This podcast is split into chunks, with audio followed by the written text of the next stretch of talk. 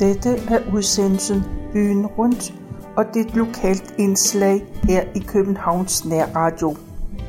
Mit navn det er Tove Christensen, og jeg har været på hjemmesiden dengang.dk, og der har jeg fundet en artikel, der handler om, hvordan det var i København fra 1840 til 1880.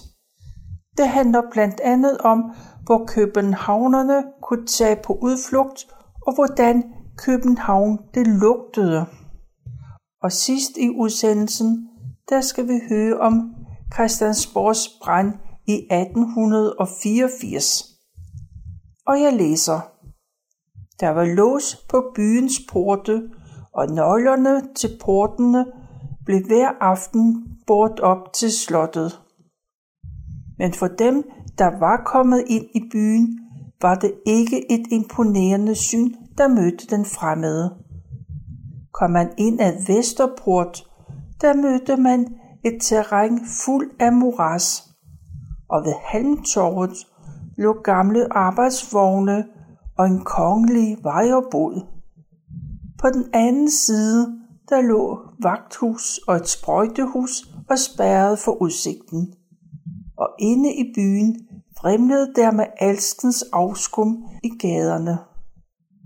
Byens dengang fornemmeste kajplads, Sankt Anne Plads, var blevet omdannet Stenhuggerplads. Men det var ikke alt, der var lige dårligt. Ved Langebro, ved Rystenstens bastion, havde man det et søbadeanstalt. Bygningen indeholdt 13 badeværelser, hvor der var syv, det var til kvinderne. Og her kunne man få varme og kolde bade. Desuden var der en restaurant på stedet, og langs stadsgreven var der en sti, der var forbeholdt til gæsterne. Ude i havnen var havnepolitiet, og de tillod ingen damper at komme til tolvbuden, før ilden under fyrstedet var slukket. Derfor var passagererne tvunget til at tage en jolle, der kostede en mark ind til landet. Og var det tilfældigvis højvandet, ja, så fik man ufrivilligt fodbal, og de flotte kjoler led sikkert skade af det snavsede havnevand.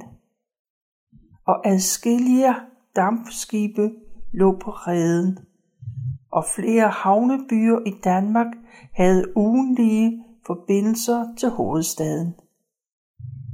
Og der var også forbindelse til Kiel, til Lübeck, Göteborg og Malmø. Voldene med dens bastioner indbød til spaceretur. Der var altid mange mennesker, især på store bededag, der var der en hel folkevandring. Her kunne man hilse på prins Ferdinand. Men ikke alle var tilfredse med den store trafik. Man gik og røg cigarer, hvilket var en uskik. På voldene var lange linje, havde man indført en skildvagt, og man skulle betale for adgangskort, og vagten den kunne endda afvise uheldige elementer. Men ved den modsatte ende, ved esplanaden, kunne man gratis på omtrent 5-6 meter se et glimt af det åbne hav ud til Øresund. Til udflugtsmål, det var til Frederiksberg, og vejen var visse steder brolagt, men man måtte indstille sig på forhindringer. Det var blandt andet rester fra Vesterbro slagterne, man lige skulle passe på ikke at træde på. Og trommesalen, der kunne man dreje til højre og ud mod Gammel Kongevej. Men heller ikke her skærmede træerne mod solen og støvet, og duften af svinesti var helt normalt. Og i 1842 der fik Frederiksberg en særlig tiltrækning. Specielt udvalgte fik udleveret en nøgle til Søndermarken. Særlig fredag eftermiddag var tilstrømningen stor. Det var, da studentersangerne de begyndte at synge. Ja, man kunne også ved Blågårdsvejen nyde synet af den smukke have ved Hegårds etablissement. Og Landbo Højskolen, den var lige taget i brug, og Bylovsvej, den lignede en markvej. Og Zoologisk Have, den kunne præsentere nordiske dyrearter. På Gammel Kongevej lå Heimans bayerske ølpavillon, der hed Svandholm, med en lille have og rislende springvand. Selv tjenerne Louis og Heinrich, de var fra Bayern. Og det vagte en del forarvelse at se kvinder drikke bayersk øl og spise bayerske pølser.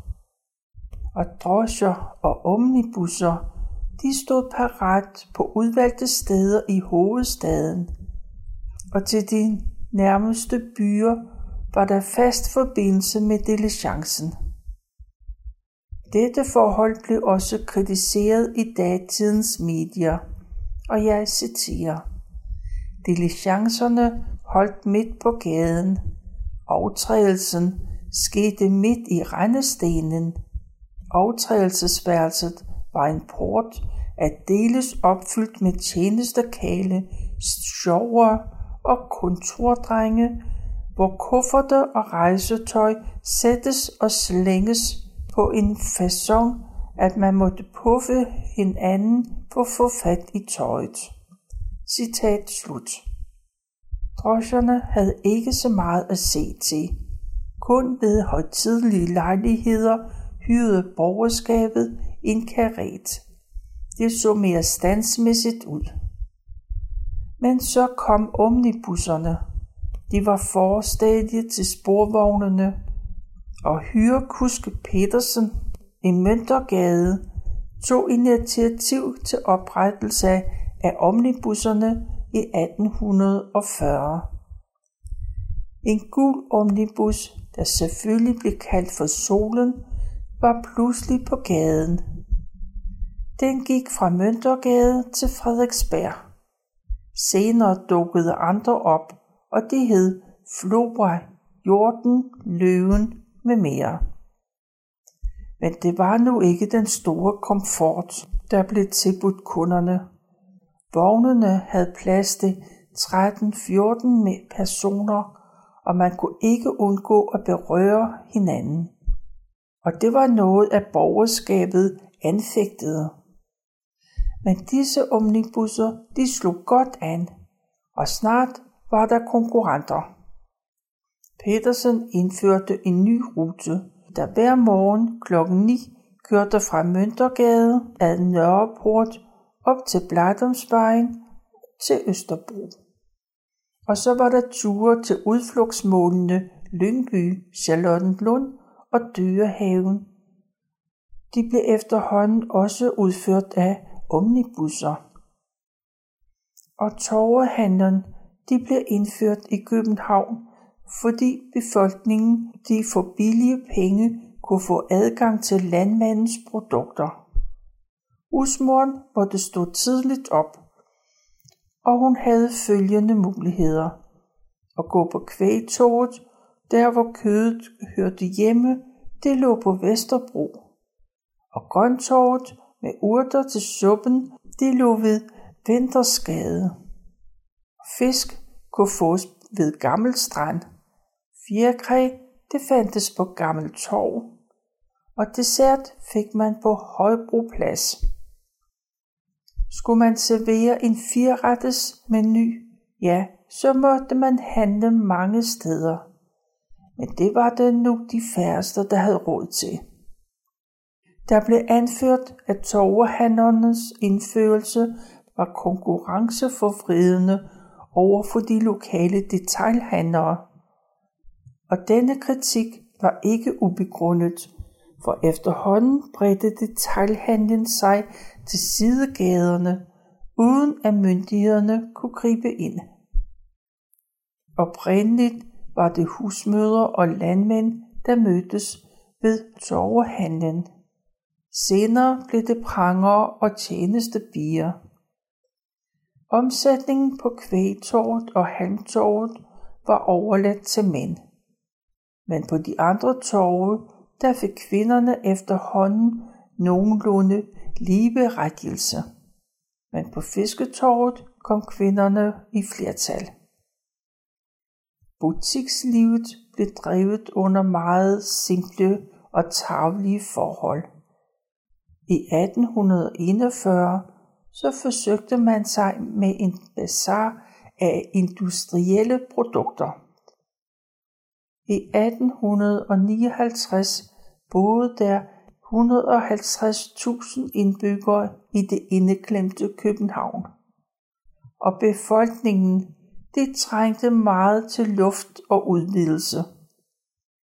Men det tog faktisk otte år, før voldene de blev opgivet som fæstningsværker.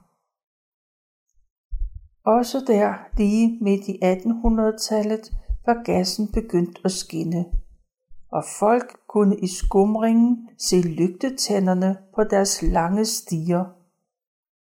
Men forsyningen var nu ikke videre pålidelig, og på Frederiksberg var trænlygterne en kort overgang blevet indført. Den store nyhed, det var vandværket. Men spildevandet løb endnu i åbne rendestene ud i havnen, i kanalerne og i stadsgraven. Den første rigtige kloak, det blev lagt i Blågårdsgade, og i Indre By måtte man vente yderligere et år eller to, inden der blev lagt kloak. Og latrinen indholdet, der ved nattetid blev kørt ud til kuglerne på Amager. Men ofte måtte man også bruge dagtimerne til hjælp. Og de brædevogne, man brugte, var ikke altid lige tætte. Så en ulidelig stank bredte sig ofte, når latrinvognene havde været der. Og ude på Vesterbro, der hjalp Rosenåen og de mange slagterier med at udbrede de mange lugte. En spaceretur på strøget i 1818, den strakte sig på kongens nytorv omkring hestens jern- og stengitter. Derefter fulgte en tur op ad Østergade, forbi Rangsur til Niels Hemmingsens gade. Dengang hed den nu Helliggeiststræde. Dengang hørte den snævre Nygade og Frederiksberggade ikke rigtigt til strøget. Og her på strøget, der slendrede borgerskabet hver dag. Det var især imellem 14 og 15.30, hvis vejret det var godt. Dengang kunne man se københavnerne med k lige i hælene på adlen og diplomaterne ud af Bredgade til Lange Linje og endda lige til strandpromenaden. Turen kunne også gå til den fornemt aflåste Rosenvænget. Men til kalkbrænderiet, nej, det gjorde man ikke. Det var ikke god tone. Byens mest noble og fineste damer gik op og ned ad Østergade. Ikke for at blive set, ville de selv påstå. Nej, det var udelukkende for at kigge vinduer. Dengang var gaden brulagt, og der var spor af heste. Og Ny Østergade var helt ny midt i 1800-tallet. Det var dengang, der var adgang til Peder Massens gang gennem en port. Her boede meget lyssky personer, som forbrydere og skøger. Ja, borgerskabet ville aldrig kunne finde på at indfinde sig der, for der var sjovere og sundhedsfarligt.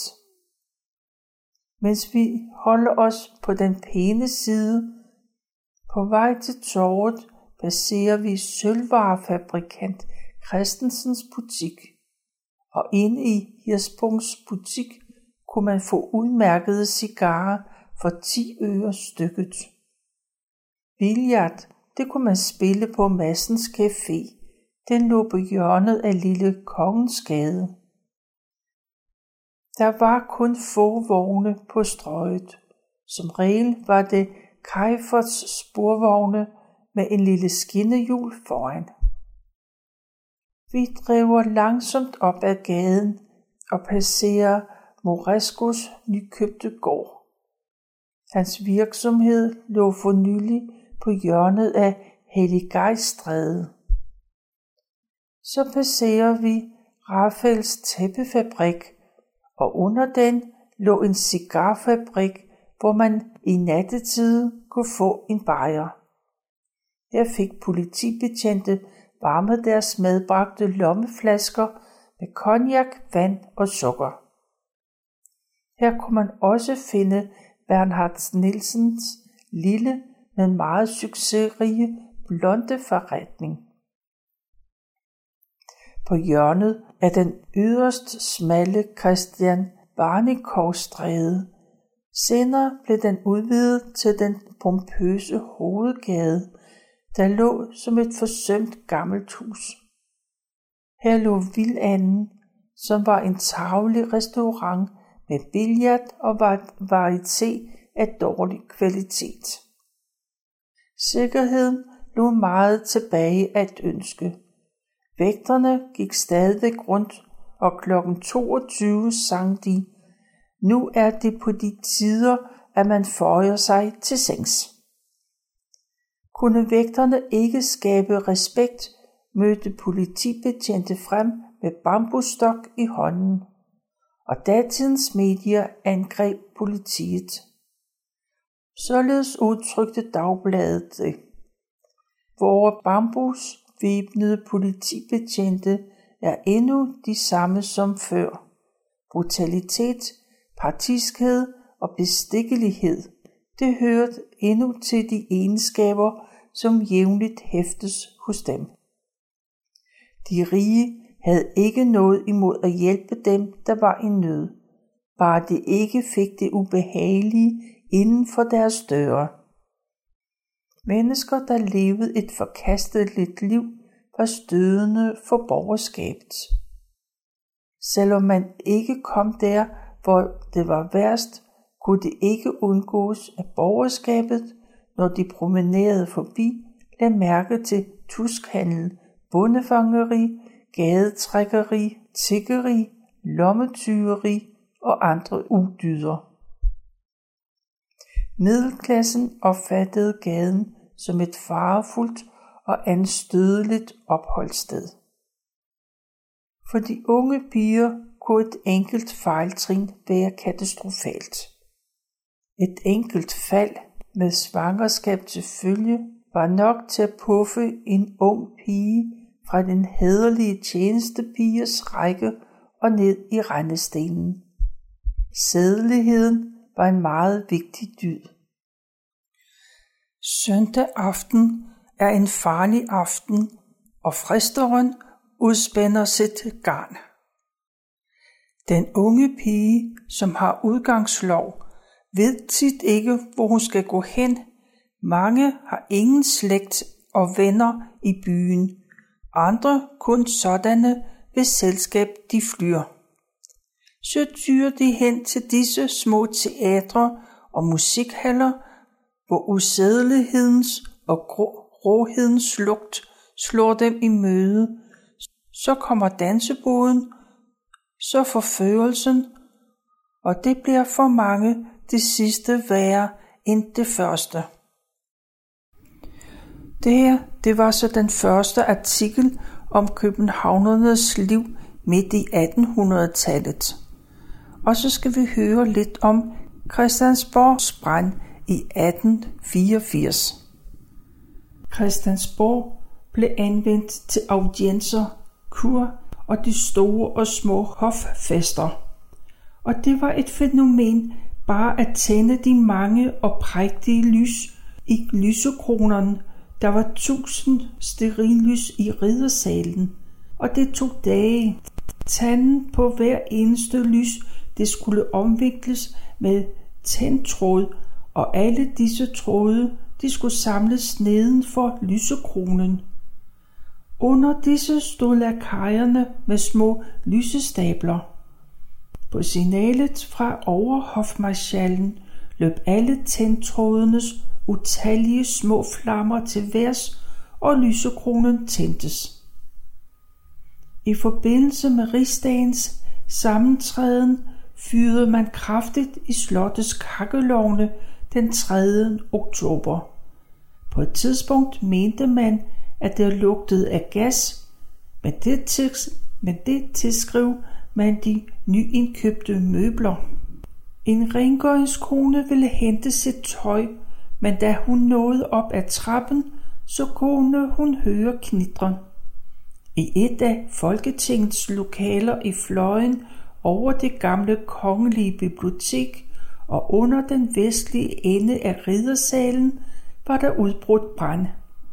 Ilden var opstået i stenografernes værelse lige i nærheden af kongelogen. Og slottets og rigsdagens personale tog straks fat på at slukke ilden. Man brugte blandt andet ildslukningsapparat. I første omgang troede man, at man havde fået bugt med ilden. Men en halv time senere, så fandt man ud af, at der var ild i riddersalens gulv. Branden mentes at være opstået klokken lidt over tre. Der var ganske vist en brandtelegraf i Portnerbygningen, men det gik ikke direkte til brandstationen, så Portneren mente, at det var lige så hurtigt at sende et bud hen til brandstationen. Man var belært af slottets første brand. Derfor havde man både installeret brandmure, jerndøre, vagter og slukningsmateriel. Men bygningen havde den svaghed, at den bestod af en masse hulrum. Brandvæsenet fra den nærliggende hovedbrandstation i Nikolaj Kirketårn kom hurtigt til stede. Man regnede i starten med, at det var en lille brand, som brandvæsenet hurtigt kunne få bukt med. Men i datidens aviser blev der berettet, der stod. Sprøjterne kom ikke hurtigt nok, især knep det for den gamle damsprøjte til at komme derhen. Der blev straks beordret militær til hjælp, og brandinspektøren havde kommandoen. Citat slut. Christiansborg var en kompliceret bygning, og der opstod hurtigt problemer.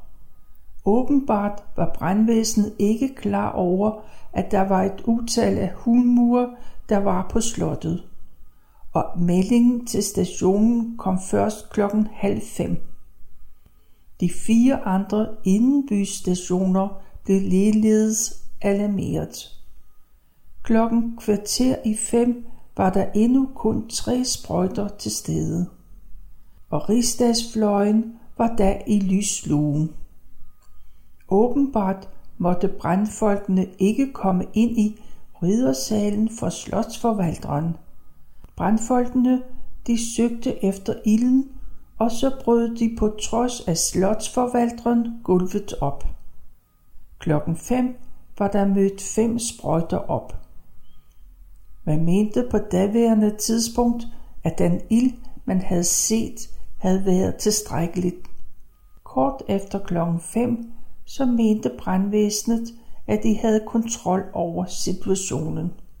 Ilden brød rigtigt ud ved halv seks tiden, men først adskillige timer senere, så vidste man, hvor det bar hen. Klokken kvart i seks var situationen ændret. Brandvæsenet måtte fra stationen telegrafere efter forstærkning, og pludselig opstod der eksplosioner, antageligt forårsaget af gas. Man meldte om den første sårede brandfolk. Og dampsprøjterne fra Goddersgade var blevet bedt om at komme. Men her havde man kun mandskab til at betjene en af de tre sprøjter. Man havde tre heste med seletøj, men kun én kusk. En kulvogn burde også have været afsendt, men man savnede en kusk. Først klokken halv otte var alle dampsprøjter i brug.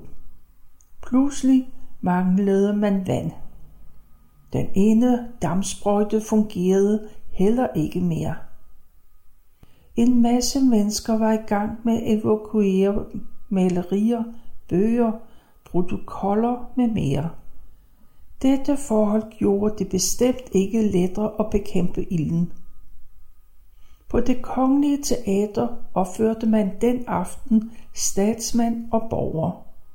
Man nåede ikke ret langt, før forestillingen blev afbrudt. Emil Poulsen trådte frem og fortalte, at slottet stod i lure. Og der blev ikke mere skuespil. Folk gik ned til stranden for at betragte et andet og mere uhyggeligt skuespil. I og omkring slottet var det natten igennem et hæftigt aktivitet. Man kunne have forventet, at der skete en evakueringsplan, men det var ikke tilfældet, og redningen af værdierne foregik til dels efter tilfældighedernes princip. Indtil kvart i otte havde man håbet at begrænse ilden i riddersalsfløjen, som var en brandmur, der var adskilt fra hovedbygningen. Men det var umuligt at begrænse flammerhavet. Klokken halv otte var der ild i hovedfløjen. Ved ni-tiden havde havnevæsenets to dammsprøjter indfundet sig. Marinens samt Amars dammsprøjte havde også indfundet sig. Senere mødte Ladegårdens sprøjte op.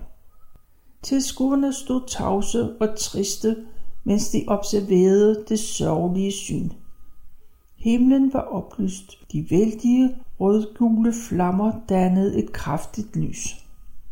Et uhyggeligt buller opstod, da skorstenene faldt sammen. Klokken halv tolv brændte slottets fløje. Træværket var faldet ned, og man kunne stadigvæk høre knald fra faldende bjælker. Det lød som et helt bombardement, da ilden brød ind i dronningefløjen. Thorvaldsens museum og Slotskirken var stærkt truet. Man råbte hele tiden efter vand og stiger. Der var hverken det ene eller det andet. I kælderen brændte gassen endnu, og man kunne ikke få det slukket, og ingen vidste, hvor hovedledningen var. Man frygtede, at branden ville brede sig til andre dele af hovedstaden, og alle evakuerede ting blev samlet på plænen foran Frederik den 7. statue. Den blev omdannet til et pulterkammer. Brandvæsenet havde forventet, den dobbelte jerndør til kirken havde været aflåst, men her fandt man soldater i gang med at brække det kostbare gulv op. Og denne vandalisme fik man stoppet og fjernet soldaterne, samtidig med, at udgang til kirken blev bevogtet. Havnevæsenets dampsprøjte ydede en stor hjælp til at oversprøjte kirken med vand. Den stærke vind spredte ilden med stor hast hen mod kirken. Kongen var ved 19 siden blev underrettet om branden. Han kørte derpå straks mod byen og umiddelbart til brandstedet. Han var ledsaget af prins Valdemar og hans bror prins Hans. Prins Valdemar var hele aftenen behjælpelig med at redde, hvad reddes kunne. Da dronningenfløjen var fortabt, gav kongen ordre til at sprænge den lille mellembygning til kirken med dynamik. Og kongen var dybt berørt af overbranden. Det var noget af det, der stod om branden på Christiansborg i 1884. Du kan læse begge de her artikler på hjemmesiden dengang.dk.